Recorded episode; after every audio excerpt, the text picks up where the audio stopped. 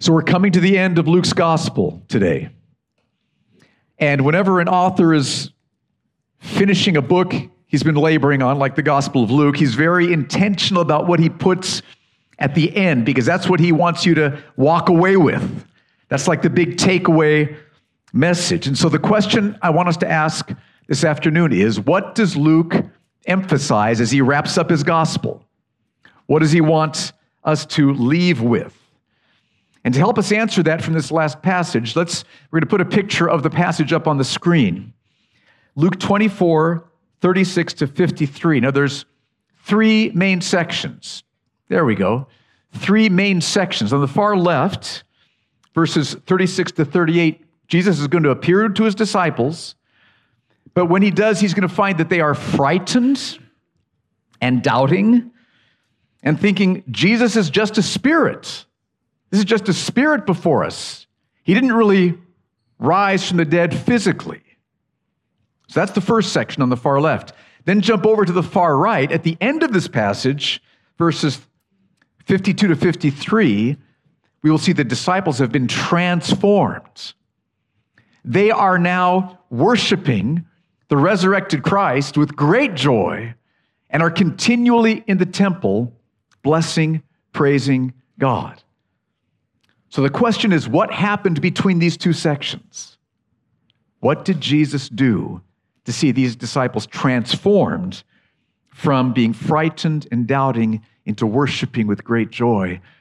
Because what Jesus does for these disciples to strengthen them and free them from their doubt and their fears is what Jesus will also do for us when we are battling doubts and fears.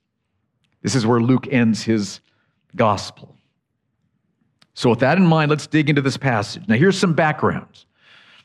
Throughout Jesus' ministry, he taught very clearly to his disciples that the time would come when he would be arrested, would be crucified, horribly killed, but then three days later, as we sang, he will rise from the dead. Jesus taught this throughout his earthly ministry, and that's exactly what happened. On the previous Friday, Jesus had been crucified, horribly killed, died. And in so doing, he was paying for all the sins. He was being punished for all the sins of everyone who will trust him as their Savior, as their Lord, as their treasure. By dying, he paid for the sins. So he died just as he said he would, but then three days later, on Sunday, he rose from the dead physically. Now, some of the disciples, though, at first we see, like from last week's passage, two of the disciples had not really understood Jesus' teaching about being crucified and dying. And, and they thought that the Messiah was going to be the conqueror of Rome. They thought that the Messiah would bring Israel into a place of peace and security and stability forever. And they were hoping that Jesus was going to be that Messiah. But then, of course, when Jesus was crucified, they were devastated. And they were so discouraged and so hopeless, they packed up and they were leaving Jerusalem, heading north, maybe heading to their hometown called Emmaus. And in their grief, in their unbelief, when Jesus appears to them and starts walking with them, they, they can't recognize who he is. They're so overwhelmed with discouragement. And Jesus in great love and patience, opens up the scriptures to them, like we saw last week. Show them that the Messiah would die. Show them that the Messiah would rise again on the third day physically. And those scriptures lit a fire of flame in their hearts. Just lit that. Their faith started to grow and grow and rise until finally, when Jesus is distributing bread to them at a meal, their eyes are open and they say, It's real. You are Jesus. You are the Messiah. This is what this is all about death and resurrection. You're here. And so they went back to the disciples in Jerusalem and told them what they'd experienced. And that brings us up to today's passage, where we want to ask this question Why are the disciples still so troubled and doubtful? They're still troubled and doubtful, as we're going to see. Look at verses 36 through 38. As they were talking about these things, describing what had happened on the road to Emmaus, Jesus himself stood among them and said to them, Peace to you. But they were startled and frightened and thought they saw a spirit. And he said to them, Why are you troubled, and why do doubts arise in your hearts? Now, why were they troubled and frightened? There's probably a couple of answers, but the one that Luke focuses on, the one that Jesus focuses on here, is the fact that they thought Jesus was just a spirit. Just a spirit. Notice that Jesus, Luke says, stood among them, which sounds like he just suddenly appeared. That's the language here. And do you remember how last week we saw that Jesus suddenly vanished from those two disciples who were with him on the road to Emmaus? So, what's going on here is that Jesus has a resurrected body, a new resurrected body. Now, it's him, but it's been changed. It's even more real than his old body was. And as we've seen, it can appear, it can vanish. In some of the other gospels, he can pass through doors. We don't understand how that all works. But this is his physical, even more real, resurrected body. And so when he suddenly appears among these disciples, they're thinking this must just be a spirit, because we can't just appear. It's just his spirit. But now understand if this was just Jesus' spirit, then that means he wasn't raised physically. And if he wasn't raised from the dead physically, then that changes everything. Everything.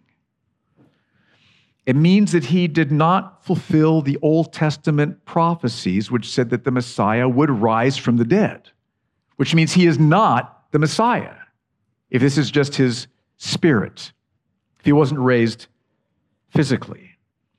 Not only that, what he had taught them about rising from the dead on the third day, it was a lie because he hadn't risen from the dead, just his spirit was there. Also, if his body was still dead in the tomb, that would mean that the curse of sin was still on him, on his body. The punishment was still there. He hadn't been raised from the dead yet, showing that God had accepted his sacrifice. So that means that we couldn't have any assurance that our sins are all paid for because the curse of death was still upon his body. So if Jesus was just there as a spirit, if he hadn't been raised from the dead physically, then that changes everything. That's the main reason the disciples were frightened and troubled. So let's ask how does Jesus help them? Just like we saw last week, he helped the two disciples on the road to Emmaus. So in this passage, he helps all these disciples here, including those who were on the road to Emmaus. They're all there frightened and troubled. How does Jesus help them? Four ways. First, Jesus gives them evidence of his physical resurrection. Verses 39 and 40. Look at what he says. See my hands and my feet, that it is I myself. See, look, touch me and see. For a spirit does not have flesh and bones, as you see that I have.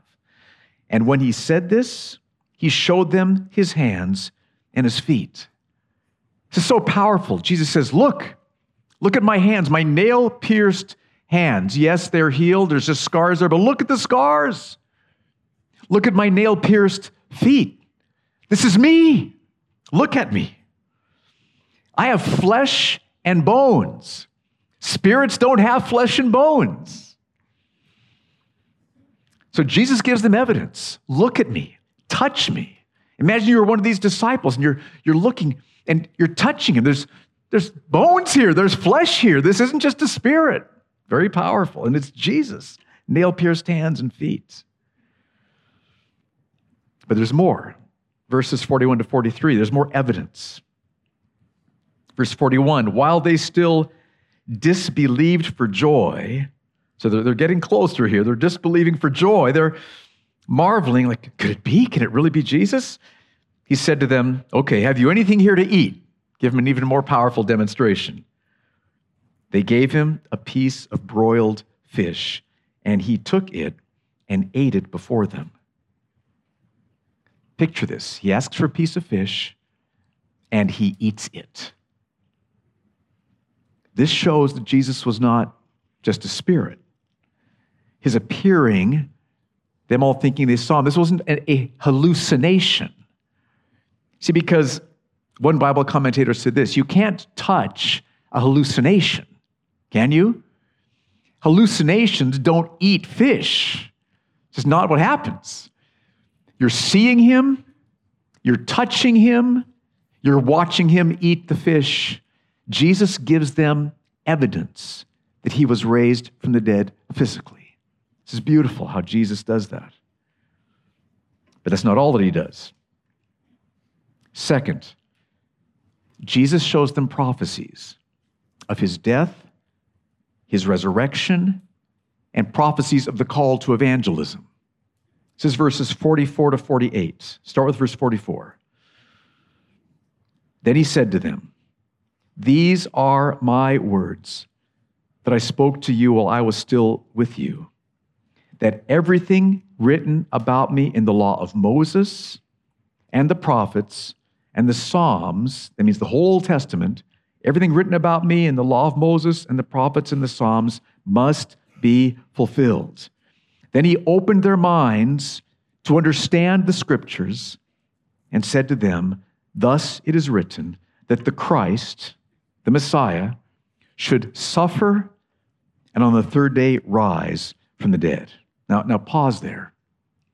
Last week we saw how Jesus showed Old Testament prophecies to those two disciples on the road to Emmaus.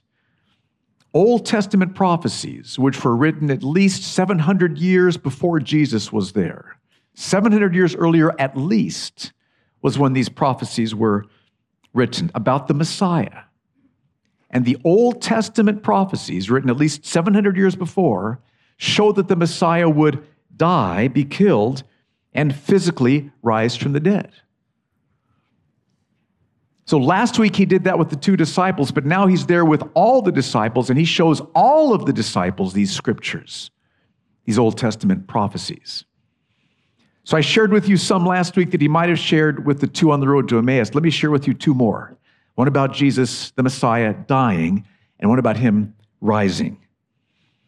First of all, about Jesus dying. He might have opened up to Zechariah chapter 12, verse 10. This is a powerful passage. The, the Messiah, when you read this passage closely, you'll see that the Messiah is speaking these words. Zechariah 12:10. Listen to what he says. And I will pour out on the house of David and the inhabitants of Jerusalem a spirit of grace and pleas for mercy, prayers for mercy, so that when they look on me, on him whom they have pierced. They shall mourn for him as one mourns for an only child who's been killed, or weep and weep bitterly over him as one weeps over a firstborn who's been killed. This is the prophet, this is the prophecy about the Messiah and what he's saying. And notice that the Messiah is going to be pierced, killed. Old Testament prophecy, hundreds of years before. The Messiah is going to be pierced, killed, and there will come a time when Israel will mourn for what they've done. But notice this makes it clear the Messiah will be pierced. He will be killed. And that's what happened to Jesus when the Roman soldiers thrust a spear into his side to make sure that he was dead. He was pierced. So, again, an Old Testament prophecy showing that the Messiah would be killed. Imagine that you're a disciple struggling with that. There it is in the Old Testament. Here's an Old Testament prophecy which taught that the Messiah would rise from the dead. Jesus might have shared with them Isaiah chapter 53, verse 10. Earlier in Isaiah 53, we hear about Surely it was for our griefs that he was punished, our sins that he suffered. But look at what we read in Isaiah 53, verse 10. Yet it was the will of the Lord to crush him, to punish him, to punish the Messiah for our sins, to kill him. Again, understand, this is how we can be forgiven by God. This is the only way we can be forgiven by God, is that everyone who puts their trust in Jesus, all of their sins are punished in Jesus, so we don't, we don't owe any more punishment for our sins. All those of you who are trusting Jesus Christ, all of your sins have been punished in Jesus, so you are completely forgiven. Beautiful. So it was the will of the Lord to crush him for that reason. He has put him to grief. When his soul makes an offering for guilt, he shall see his offspring, he shall prolong his days, the will of the Lord shall prosper in his hand. So again, the Messiah is going to be killed, crushed, paying for the guilt of the sins of all who trust him. But is that the end? Is it all over there? Not at all from this verse. After the Messiah is crushed, killed, he will see his offspring, all those he has saved, us.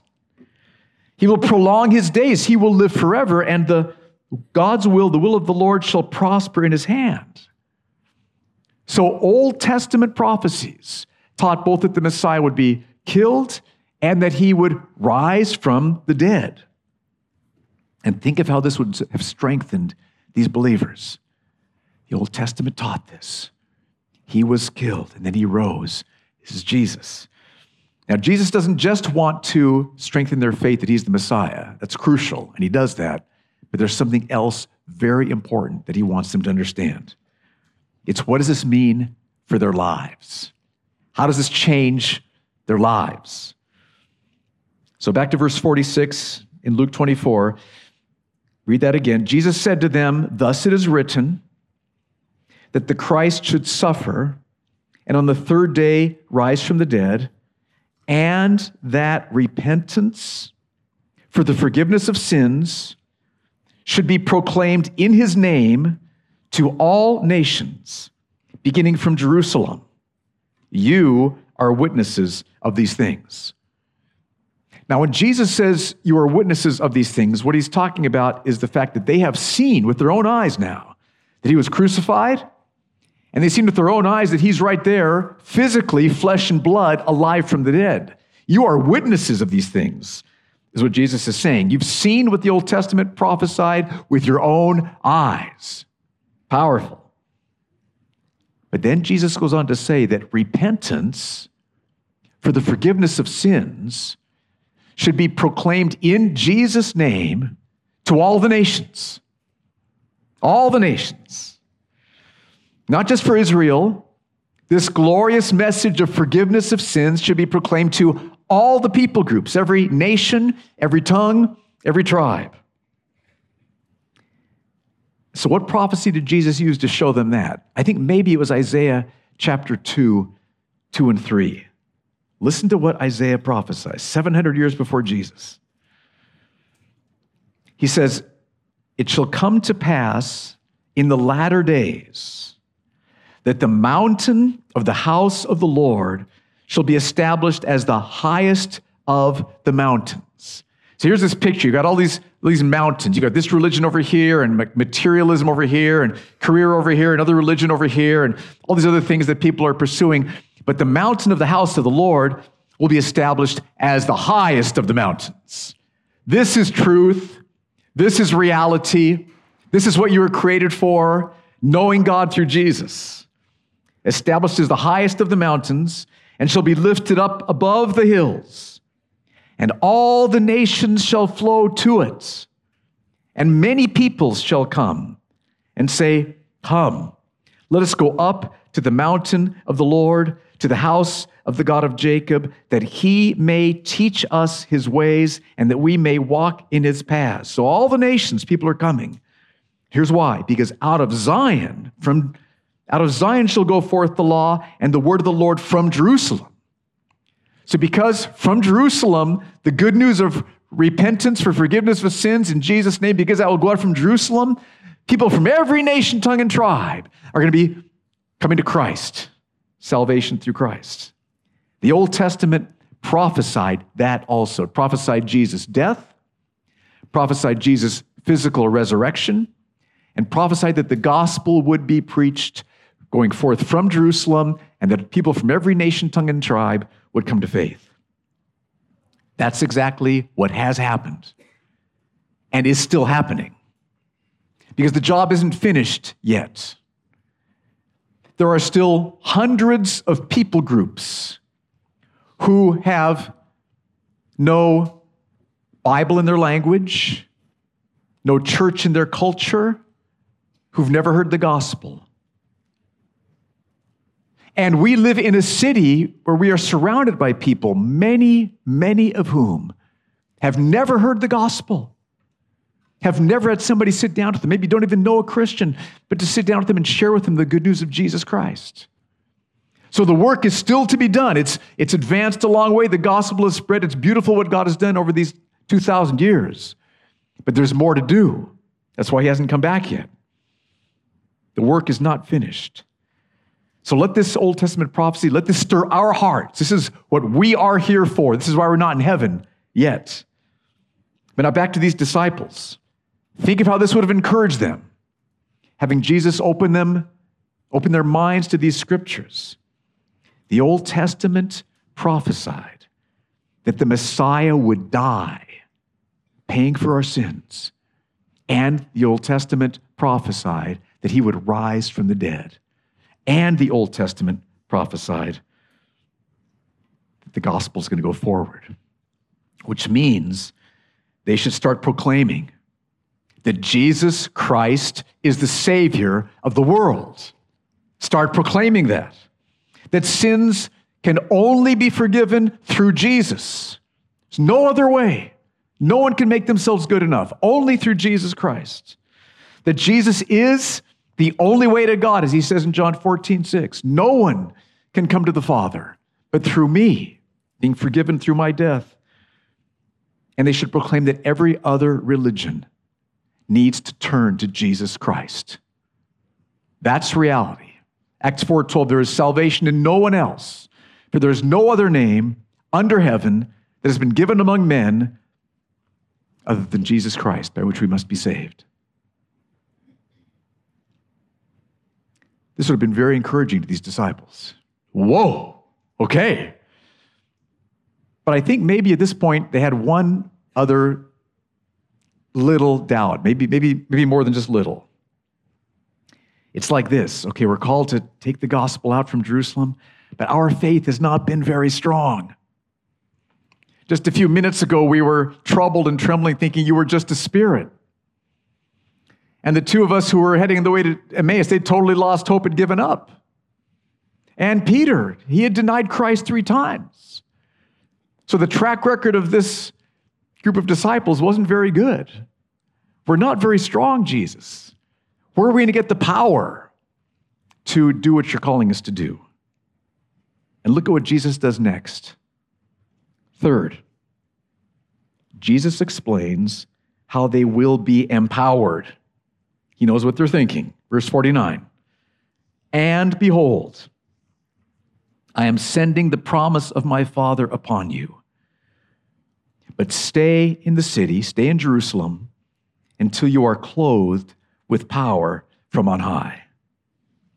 So Jesus promises to pour his Holy Spirit out upon all of them.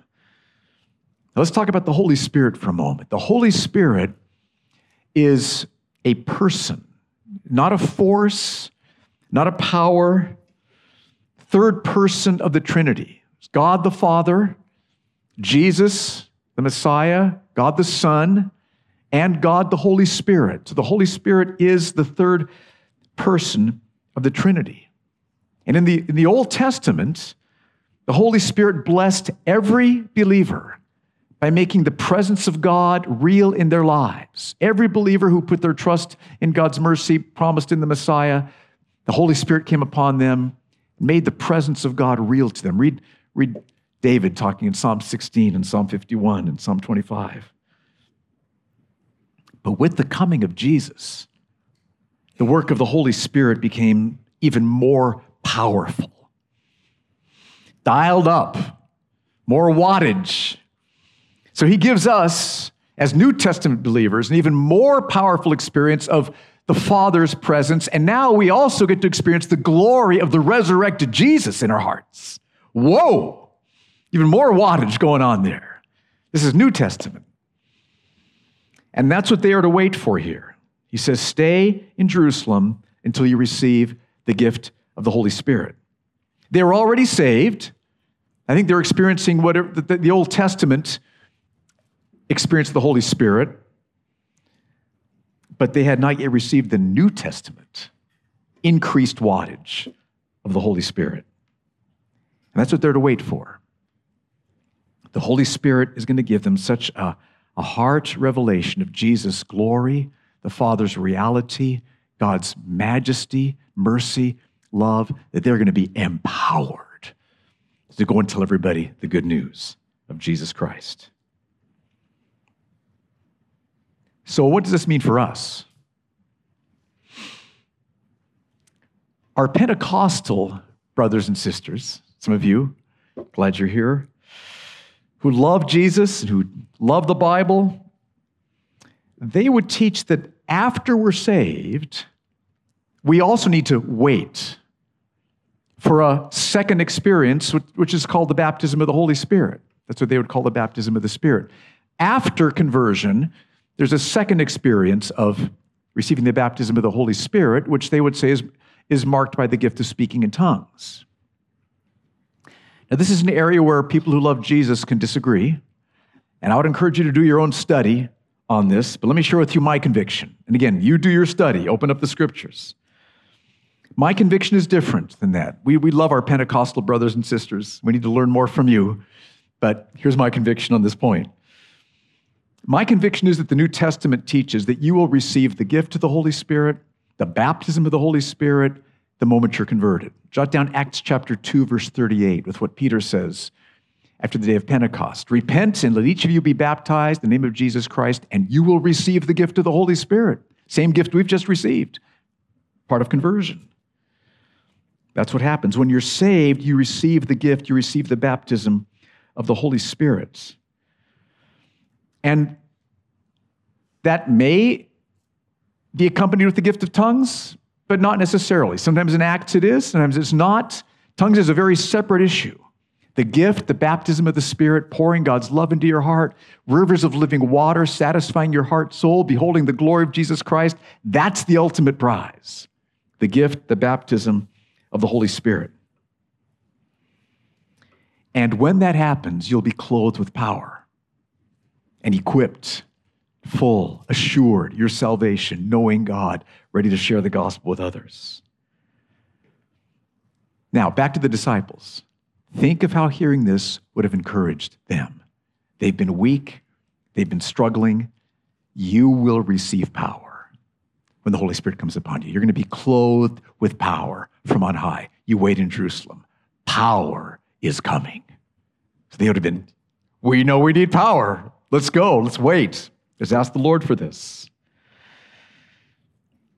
One more thing the Lord does in transforming them from this place of being troubled and doubting and seeing, thinking it was just a spirit.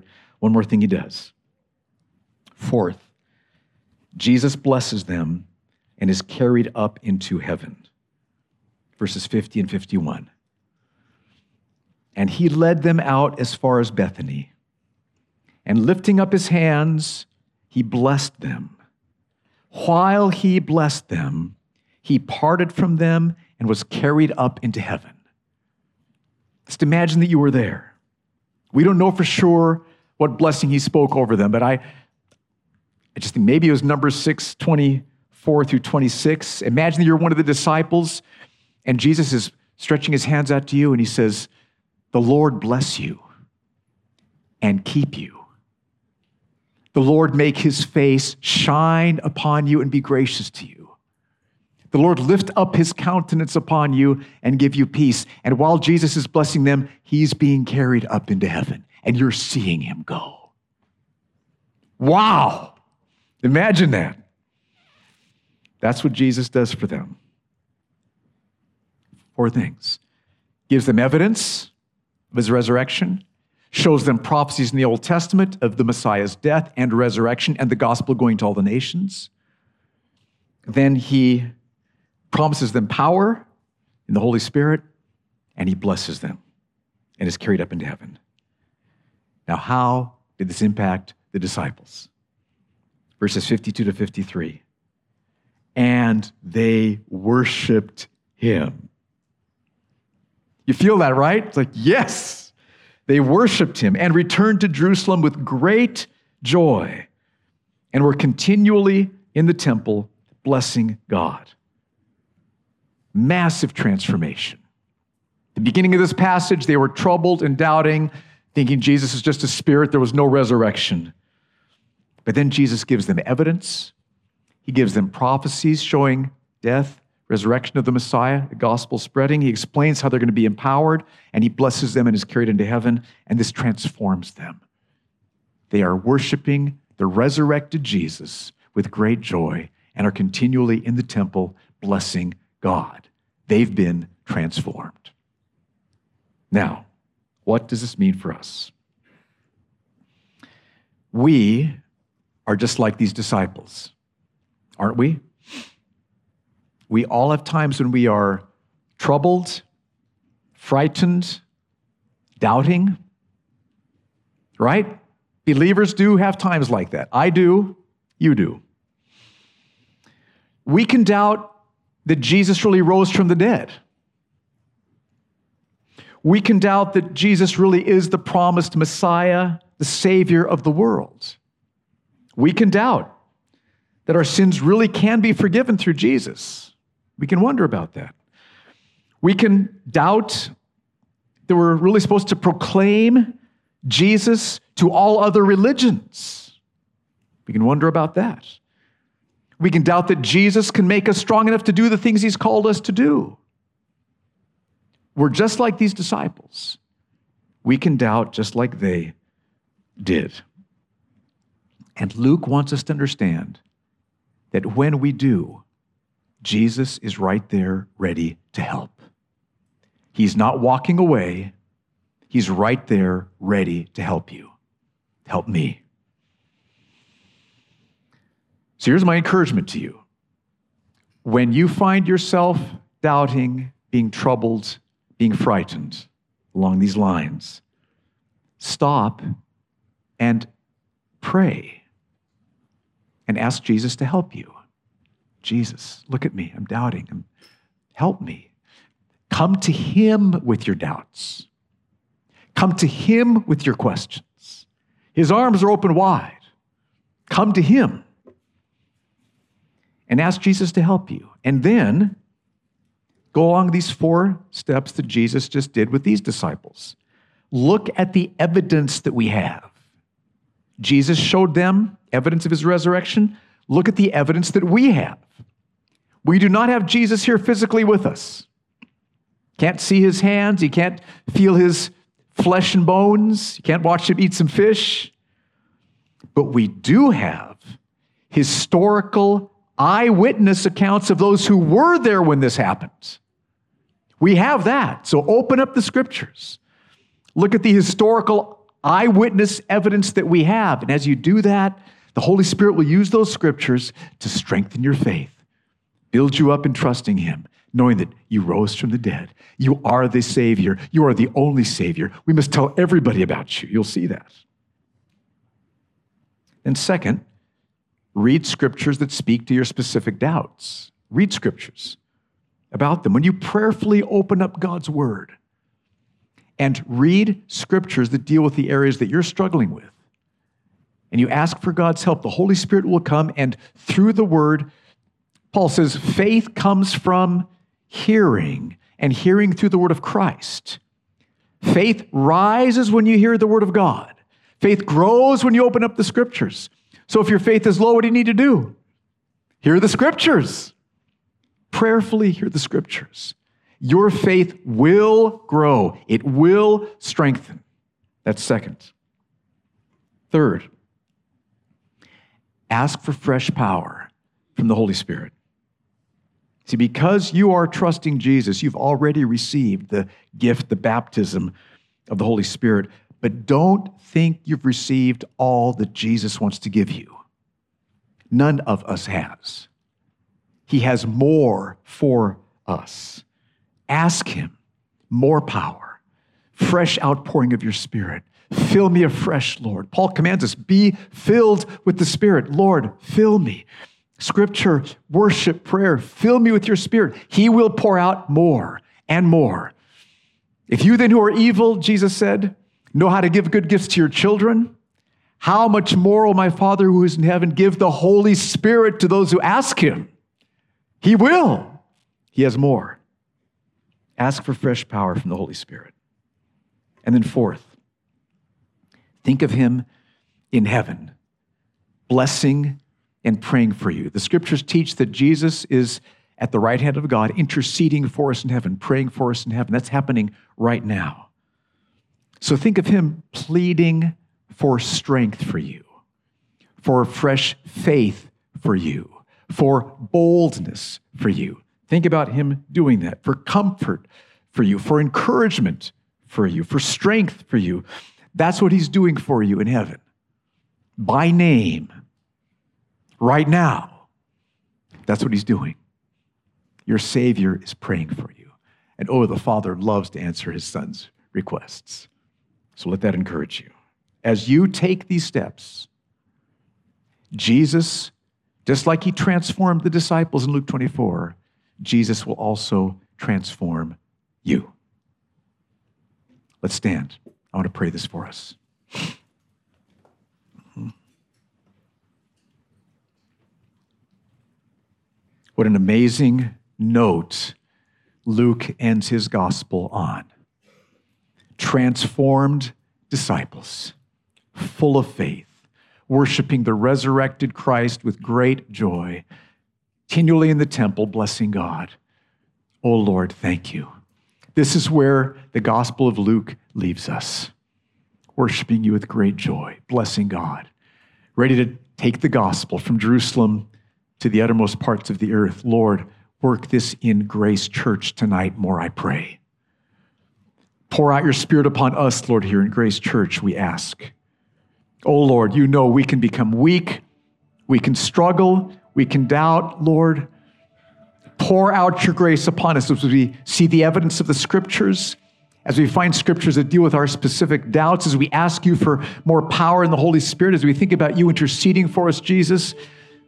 Transform us. Oh Lord, for the glory of your name here in this city, for the spread of the gospel here from Abu Dhabi to the nations. Pour out your grace, Lord. Transform us like you did these disciples, we pray. In Jesus' name, amen.